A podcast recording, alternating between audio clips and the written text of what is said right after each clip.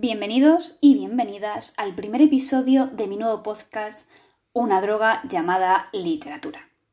Sí, para mí la literatura es una droga. Me resulta adictiva, emocionante, peliaguda, mmm, fascinante.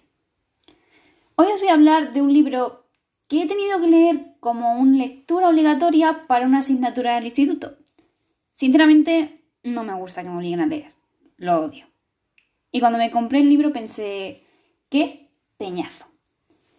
Sin embargo, empecé a leer, a subrayarlo, a anotar cosillas en él y me enganchó. He de decir que es un buen libro, aunque también un tanto inquietante. ¿Preparados? ¿Preparadas? Pues vamos allá. Cuando os digo que la guerra es la paz, la libertad es la esclavitud, la ignorancia es la fuerza, ¿qué pensáis? Probablemente, muy probablemente, que estoy loca. Que lo que os acabo de decir es completamente irracional. Sí, a ver, claro, por supuesto. Es lo que yo pensé también cuando lo leí por primera vez en las páginas del libro. Tuve que releer porque pensé, a ver si lo he leído mal. Pero no. La guerra es la paz, la libertad es la esclavitud, la ignorancia es la fuerza. Seguía ahí, bien clarito, sin miedo, aunque sea completamente irracional, está hasta en mayúscula. No lo entendía. Ahora sigo sin entenderlo literalmente, pero entiendo por qué el autor lo escribió.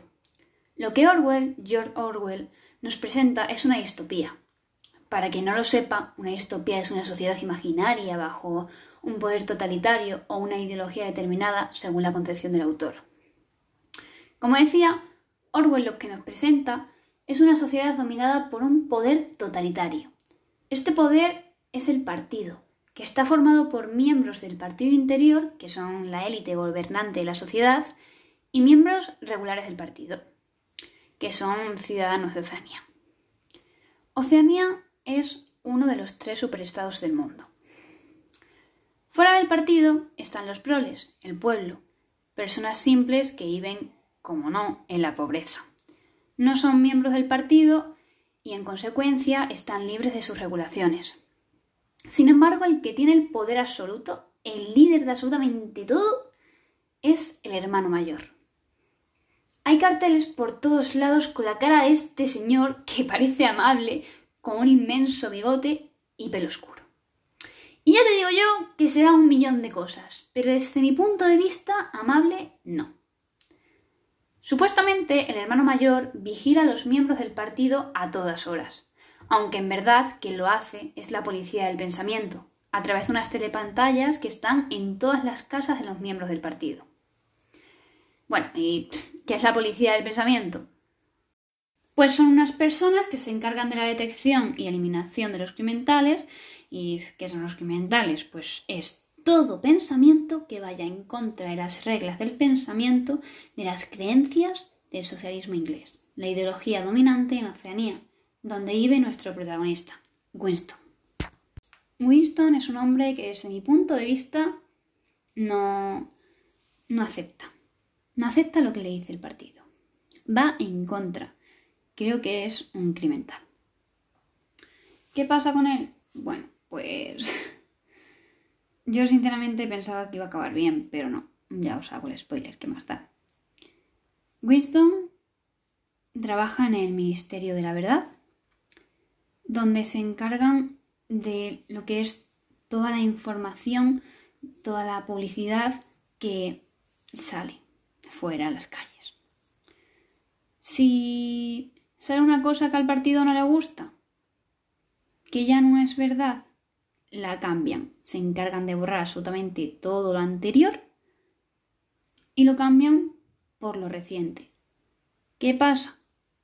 Que no hay pasado. ¿Por qué no hay pasado? Porque tienen el control del presente y si tienen el control del presente tienes el control del pasado, según cita Orwell en este mismo libro. Como consecuencia de que no haya pasado, solo existe el presente, las cosas son como son y siempre han sido así. Eso es lo que deben creer las personas del partido. Winston no piensa de esa manera. Además, él tiene una ventaja, y es que puede esconder su imagen de la telepantalla en un rinconcito de su casa. Este rinconcito le permite empezar a escribir un diario en el que anota pequeños recuerdos, pensamientos, situaciones. Cuando lo escribe, está atemorizado, ya que si lo pillan, desaparecerá, se vaporizará. Mejor dicho, lo vaporizarán. Bueno, una vez adentrados un poquito en la trama, supongamos algo. Supongamos que el partido prohíbe cualquier sentimiento que no sea el odio. Aquí no hay sitio para el amor, la amistad, la empatía, nada. Supongamos que Winston y una chica se enamoran y quedan en secreto, que alquilan una pequeña habitación en la parte alta de una tiendecita de los proles, se encuentran ahí y viven su pequeña y prohibida historia de amor. Claro, al ser una habitación de la prole, no hay telepantalla, están seguros.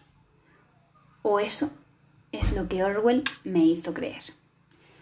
Hay una telepantalla en una de las paredes, escondida. No puede verlos, pero sí oírlos. La policía del pensamiento va por ellos. Están muertos. Son muertos. Los llevan al Ministerio del Amor, donde se encargan de los prisioneros. Son separados, son torturados, y Julia, para mi decepción, traiciona a Winston y es liberada cede a la tortura y acepta al hermano mayor. Él no. Winston es horriblemente torturado, pero no acepta. No cede. Él sabe que 2 más 2 es 4 y nadie puede negar eso. Error. Si el partido dice que 2 más 2 es 5, 2 más 2 es 5. Al final, Winston acepta que 2 más 2 es 5. Supongamos que Winston escribió en su diario la libertad significa poder decir 2 más 2 es 4. Supongamos que Winston ahora ama al hermano mayor. Supongamos que en ningún momento he estado suponiendo nada. ¿Cómo se os queda el cuerpo? Espero que os haya picado la curiosidad, que os hayáis horrorizado y sorprendido al igual que yo cuando lo leí. Gracias por escucharme y aún faltan mil cosas perdidas entre las páginas de 1984 de George Orwell. ¿Te atreves a descubrirlas?